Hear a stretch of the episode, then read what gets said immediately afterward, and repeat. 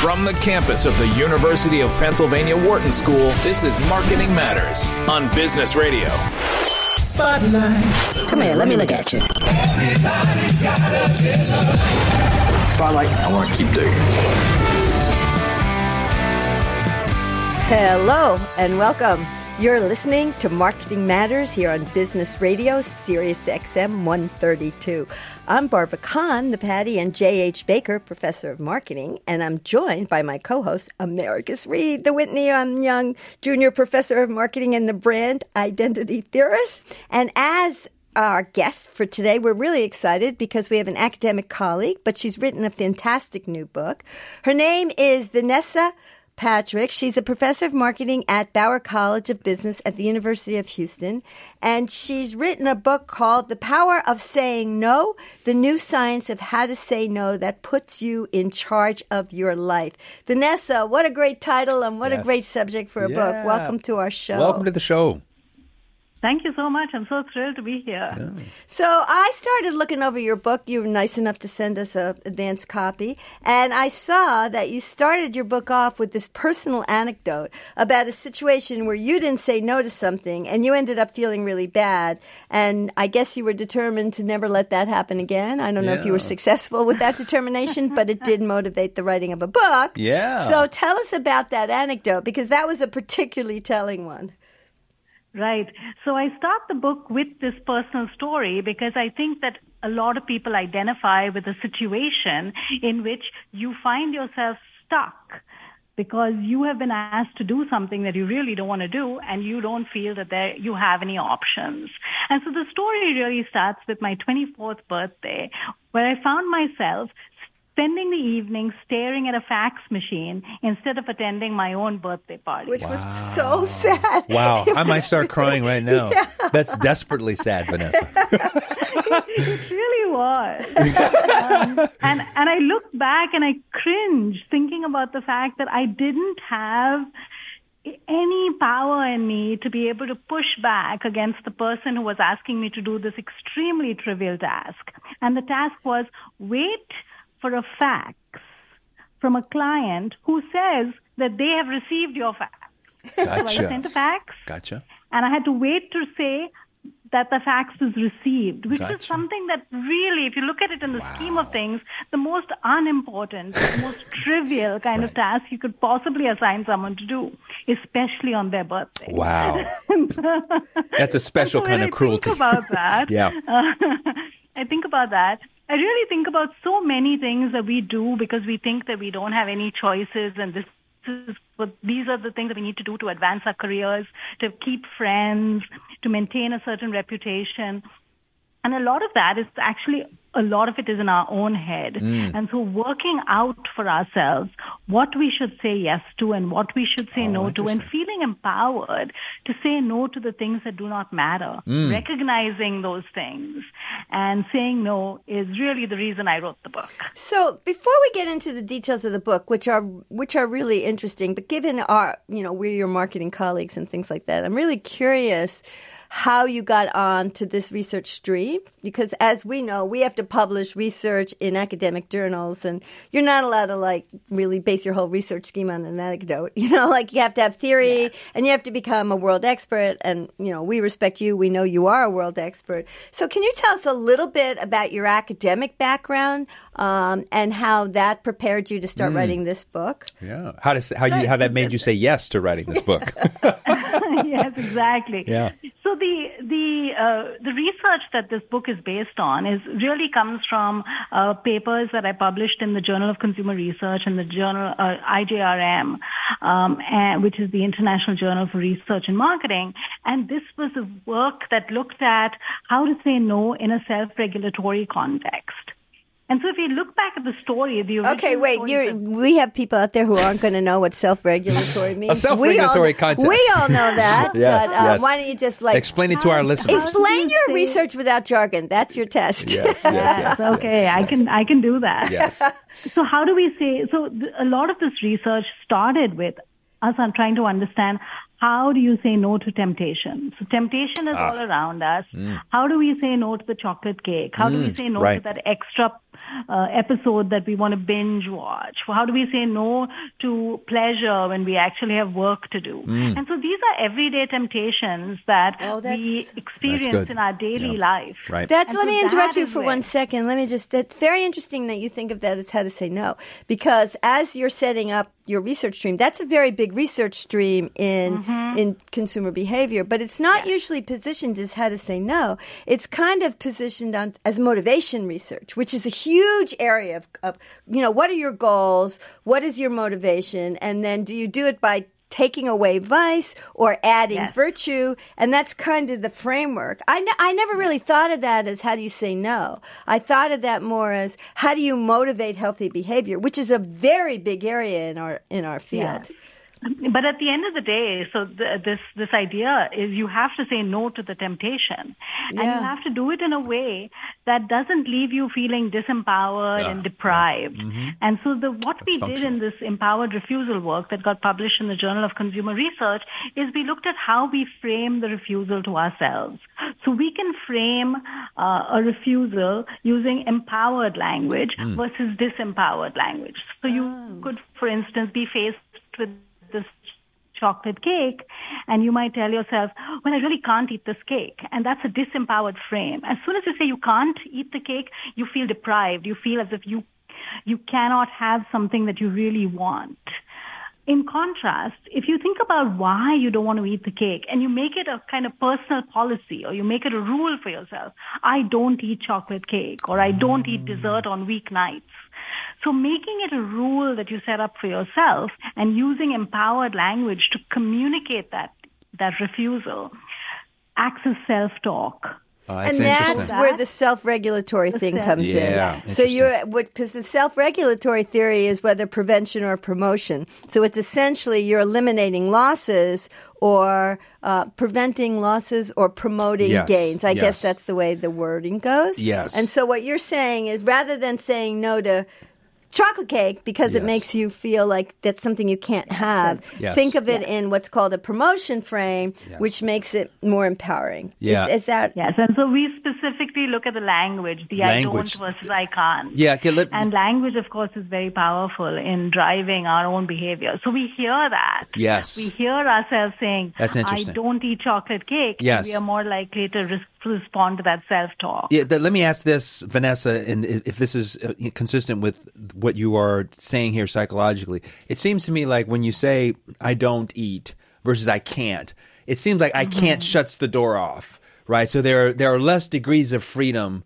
to kind of you know move yourself around psychologically compared to the example you said. I don't eat chocolate cake on Thursdays is almost like this modulation where it's like it allows me to say, but I can eat it on Wednesdays, as opposed to the strict language which just cuts off any you know opportunity to have any wavering or any ability to even be in that domain. Is that kind of what's underlying the psychology of this self talk?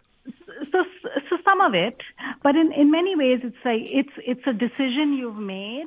When you say i don't it comes across as determined con, with con, you communicate your, to yourself That's with conviction and determination. And that is why the, the it's more persuasive. You convince yourself that this i'm not the kind of person who eats chocolate cake on thursday. Gotcha. uh, and, and and you implicate your so what we show in the work is That's we implicate the identity. Yep. it comes from who you Yep. are. Oh dear. Okay. No, you're talking about. Oh, dear. My co-host I know, I is know, the brand identity theorist, I love Americus this. Yes, Reed. yes, You've I suddenly know. got him on your side. I'm in my happy place now, ladies and gentlemen. no, I love this though because one of the things that I'm interested in language. One of the things I've been playing around Mm-hmm. with, Vanessa, get your take on this, how it relates to this f- fantastic book and all of your research. We've been playing around with this idea of in the athletic exercise domain saying something that is like this: I do athletic things versus I am an athlete and like what are the implications in terms of how I've uh, how I've created an identity investment in the latter versus the former. I think there's some some similar kind of Mm-hmm. Yeah. logic going here. Can you unpack this a little bit more? So, absolutely. So there's research which talks about nouns versus verbs, and nouns tend to implicate the identity. It says who you are. It's much more stable across periods of time. Mm. And Whereas empowering. verbs are things that you do. And I think Jonah Berger talks about this in his new book, Magic Words, as Right. well. Yep, yep. Uh, and I talk about it in my book as well, because Excellent. as soon as you talk about yourself in terms of nouns and describe yourself as the kind of person who does certain things, as opposed to the fact that you just do those things, uh, it's very different. Interesting. I love this. Okay, so let's go back to your book a little bit because you build on this for sure. Uh, this Mm-hmm. research that you have about chocolate cake suddenly goes into much broader categories. Yes, it'll how get you say to the birthday party instead of waiting for faxes. But I think so. You have two parts. You have two parts to the book. Yep. One part is why it's hard to say no, and Hmm. then the second part is this art of the empowered refusal. So, like you're, you're that, what- I think we've been talking more about the second part in some sense, how to Yes. say um, refusal in a way that you don't feel like it's taking away things.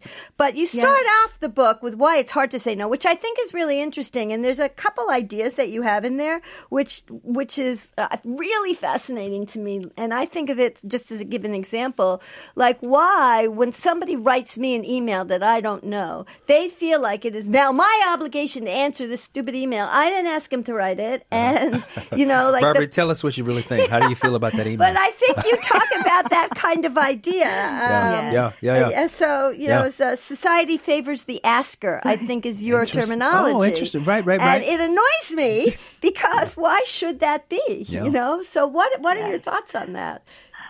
Uh, so I spend a lot of time setting this problem up, and it is a problem, right? The ability to say no, and and it is because we are socialized to say yes more often than we say no, and society, we are set up in a, we, a society where that if a, if a request comes your way, or someone asks you a favor, or someone sends you an email, there's that social contract in place where you are just obliged to respond. Yes. And and hmm. not responding is rude Yes. and inconsiderate. And so we've been brought up in this system where askers get to ask and you don't get to say no. and so we need to kind of we need to kind R- a of reset. reset that Yeah. idea Mm. and think about the fact that our refusals so so empowered refusal is about starting with yourself not looking at the ask starting with thinking Ah. about whether you want to do this so looking inwards as opposed to looking to please the other person so when Mm-hmm. you look inwards and you realize that this is something you don't want to do then you can frame your refusal. You can say no without guilt and without fear of, of repercussions because you are saying no to the request, not the requester. So if you do not respond to an email that some stranger has sent you, essentially you are not responding to the email. It's got nothing to do with the person. It's not personal. It's that this is, this is not, you don't have the bandwidth, let's say, Gotcha. to deal with all these emails. Gotcha. So I think as soon as you reframe this in your mind as um, as a refusal of the request, because you are giving voice to your values, Yes. your priorities, your preferences, your beliefs, Yeah. then you then you come across as more empowered. Let me ask you this, Vanessa. I I love this premise. It's very interesting. Talk to me about the idea that for this to work as a reframe of the social contract, the person on the other side has to not take it in the way that you are. You know what I mean? So it's like you. It can't. You if you're saying it's not about you, Americus, I just didn't answer your email. Americus has to say Americus that's does exactly, this a lot, by I the way. I know. I do. but I have to be able to say, oh, it's Barbara. Barbara's not really, you know, rejecting me. She's just, you know, busy or doing other things. Or it's not. This isn't really something that she needs to be working on. Then she's made that decision, and I'm not offended Right. by it. So is that is that what happens for this to work? Yes, and so and so that's why making sure that you implicate your identity and communicate that this comes from who you are. You you are less likely to get pushback, and people are not going to push you to do something that is not you. And so as soon as you um, communicate based on that frame, you are better off. A lot of people, this is what I show in some studies, a lot of people reach for the first excuse they can find. Mm-hmm. And that is a bad strategy because excuses are essentially temporary. Oh, interesting. You know, as- It's like as- one of the, kicking the can tenets. down the It's one of the tenets of persuasion. Yeah. You know, whether you're using like uh, high involvement or low involvement persuasion. yeah. When you're using low involvement, the number of arguments you throw at people seems to work because they're not really processing convincing. But if you're using high involvement persuasion, the quality of the arguments do, do matter. So it sounds to me here like you're saying offering a weak excuse for saying no will actually backfire. Um, it, it could potentially backfire because now people are listening to that and they think less of you. Um, whereas if you frame it the way you're suggesting in a way, they may not they may not be as angry and it may you make it so they don't ask you requests that they shouldn't be asking you in the future. Yeah, very interesting. Exactly. And that's what I show. I show that uh, people essentially go away and uh, uh, in the short run, both excuses as well as the personal policies or the identity framework. But five years down the line, the identity frame still works. It, ha- it it works so that people will not come back in the future because they know that you're not the kind of person who does that sort of thing. That's cool. That's so that that really answers my question because I was going to say, well, another way that I handle these emails I don't want to answer is I Another just, way that you don't answer my emails. Go ahead, Barbara. The Make other sure way is I just delete them. Oh, you just know? delete mine. Okay, now- now you're telling me to my face. With that, but the problem good. with that Yeah. is it doesn't really solve the problem. It Right. takes it out of my inbox, Right. But it Yeah. doesn't really solve the problem. So your approach is going to solve the problem a lot better. Let me reintroduce you. I'm Barbara Kahn. I'm here with Americus Reed. This is Marketing Matters, and in this spotlight section, we are joined by our colleague, Professor Vanessa Patrick, who's a professor of marketing at the Bauer College of Business at the University of Houston. And she's written a new book on the power of no, of saying no. And we're asking her all sorts of questions to help us say no better, since we're both very bad at that. Yes. If you'd like to ask Vanessa or any of us a question throughout the show today, please feel free to call in at 1 844 Wharton. That's 1 844 942 7866. So let's go to another aspect, which is probably comes from your own research, although I'm not sure, um, that you showed that there's individual differences I wanted on to ask this. about that. Yeah, Yeah, and gender differences. Right, uh, yeah, pro- and so- personality differences. well, one of the things you point out is people pleasers, which is probably Yeah. tied to gender and Yeah. these other things. Did you look at a lot of individual differences? Did you look at gender and things like that? So I looked at gender particularly because there's research that shows that women are more likely to say yes to a workplace request. Mm.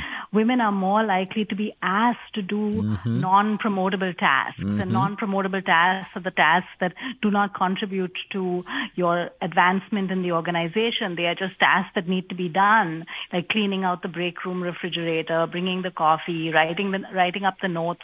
Women are 44 uh, percent more likely to be asked to do non-promotable tasks, and they are 76 percent more likely to say yes to those tasks Interesting. compared to 51% of men. So this is clearly a problem that uh, women are more likely to face, and that makes sense given our earlier conversation about socialization. Interesting. Women are much more likely to be socialized to be nice and communal, and giving and givers as opposed to takers. Which is Adam Uh, Grant's so- terminology. Yeah, yeah, for sure, for sure. Thank for you sure. for drop name dropping all our colleagues. That's, Yes, that's awesome. But let me. Let, what is the opposite of the pe- uh, of the people pleaser? Is that the sadistic narcissist who doesn't care, who will tell you no, but w- and has no problem saying no, no, no, no, no, Yeah, but will ask for lots pleasure. of stuff? Yeah, I mean, that's a is, taker. is there a different? What, what's the other end of that spectrum? So it's it's interesting because you know there are lots of people who say I have no problem saying no, and I always go back and talk about the fact that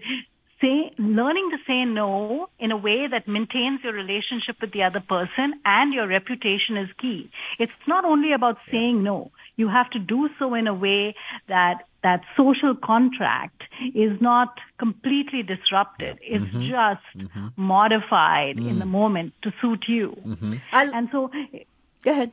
Go ahead. Sorry. Well, I was just going to say I really like this approach because it's not like a you know a, just a pop psychology approach that says do this, take you know do it this way, just say no, and here's what to say. Yeah. You're really basing it on psychological theory Yeah. and why Yeah. this approach makes sense. So it's really not about just the simple saying no. It's how you say no, Yeah, and it's how you position yourself for Yep. the future. Yep. That's that's exactly what I wanted to do. I don't want didn't want to provide just you know guidelines.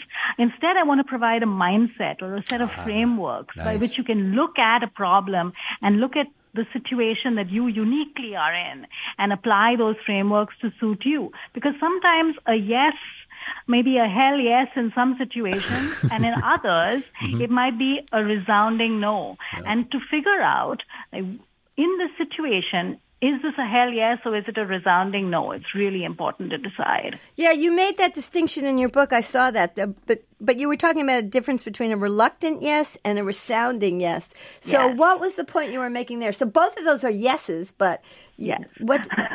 Unfortunately, many of us get stuck in these situations where we say yes and then when we want to say no. And so we land up resenting the asker, feeling really miserable. That's what you were talking we said about. yes. Uh, and so those are the reluctant yeses. And those reluctant yeses are very important to identify and learn from. So we need to kind of identify that we are feeling this sense of resentment for doing this stuff that we did not want to do. How do we make sure that we don't do it the next time? And so learning from those re- reluctant yeses makes us better off in the So long that's run. a really interesting idea. So, what's your bottom line on a reluctant yes? Should you say the yes? You're doing it obviously for social reasons or trying to be a good person. You're not happy about it, Right. Um, and maybe, like America said, you don't even do a good job once you do it. Yep. Is your advice then it's better to say no or to go with that reluctant yes? So it's definitely better to say no, Mm-hmm. but sometimes Yeah. but but sometimes we are stuck doing stuff we don't want to do and we can't get out of it because we've committed to it or maybe it's it's really compelling that we need to do it in the moment Mm-hmm. but learning from that reluctant yes and figuring out how do I not get into the situation the next time is very important. Mm. So I talk about this idea that called the psychological immune system, which Mm. is the whole set of coping mechanisms that jump into play as soon as we experience something negative. So when we say a reluctant yes, we are very often likely to figure out ways to justify why we said yes Ah, to cope with it. Right. And we don't learn from those yeses. And so we'll end up making those same mistakes I again see. and again. Snowball. You see this especially with people pleasers. Yeah. People pleasers, you know, they very often rely on that identity of being a people pleaser. They'll just throw up their hands and say, oh, I'm a people pleaser. Mm-hmm. So I get myself in this situation. But God, if I'm really so wanna- not people pleaser.